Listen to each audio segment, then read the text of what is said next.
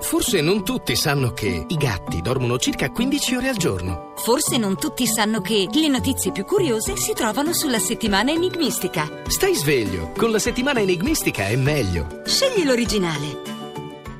Con Radio 2 in un'ora e mezza, ma siamo arrivati al momento dell'oroscopo, per cui vediamo subito quali sono i segni che devono affrontare una giornata difficile. Andrea Corbo. Partiamo subito con il Leone, perché oggi si deve sedere, volente o nolente deve riflettere, soprattutto su tutta una serie di cambiamenti che sono intervenuti da quando Venere è entrata nel vostro segno, cambiamenti che però ancora non riuscite a gestire al meglio.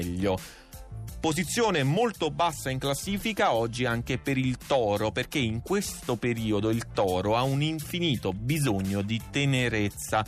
Ma poi cosa fa il Toro? Si chiude e respinge gli approcci e rimane solo a brontolare e a discutere.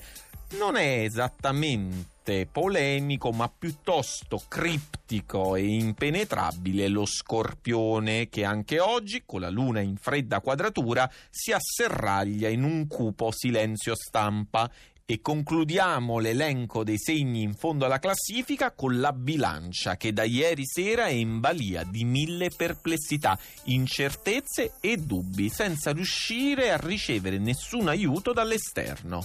Domenica interessante per i Gemelli. La luna in Acquario infatti vi basta e vi avanza per giocare, per unire l'utile al dilettevole e soprattutto per ammortizzare un piccolo inconveniente che riuscirete a trasformare addirittura in un'avventura. E sempre a metà classifica troviamo anche i Pesci, che invece sono incoraggiati oggi a sognare, e questi sogni potrebbero trasformarsi anche in breve tempo in realtà, magari con l'aiuto del partner. Non è invece proprio in fase idilliaca con il compagno il Cancro, e per questo motivo infatti oggi preferirà la compagnia mondana e magari anche qualche distrazione, che peraltro la luna in Acquario offrirà generosamente.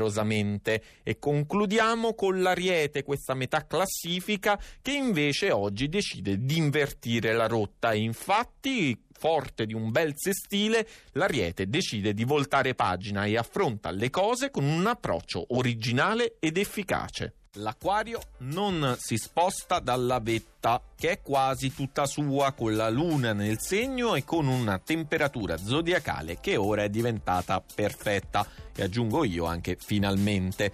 Il Capricorno invece è bravissimo a incanalare gli impulsi e le intuizioni di ieri e le riesce a trasformare nelle azioni migliori, che oggi premieranno il Capricorno su tutta la linea, ed è premiato anche il coraggio del Sagittario, che non arretra di fronte alle quadrature in Vergine, anzi riesce anche a fare buon viso a cattivo gioco. E lasciatemi concludere facendo gli auguri alla Vergine, perché oltre al Sole nel segno dal 5 settembre arriva Marte, dal 10 Mercurio, dal 20 Venere, insomma un insieme che garantirà un settembre da favola alla Vergine.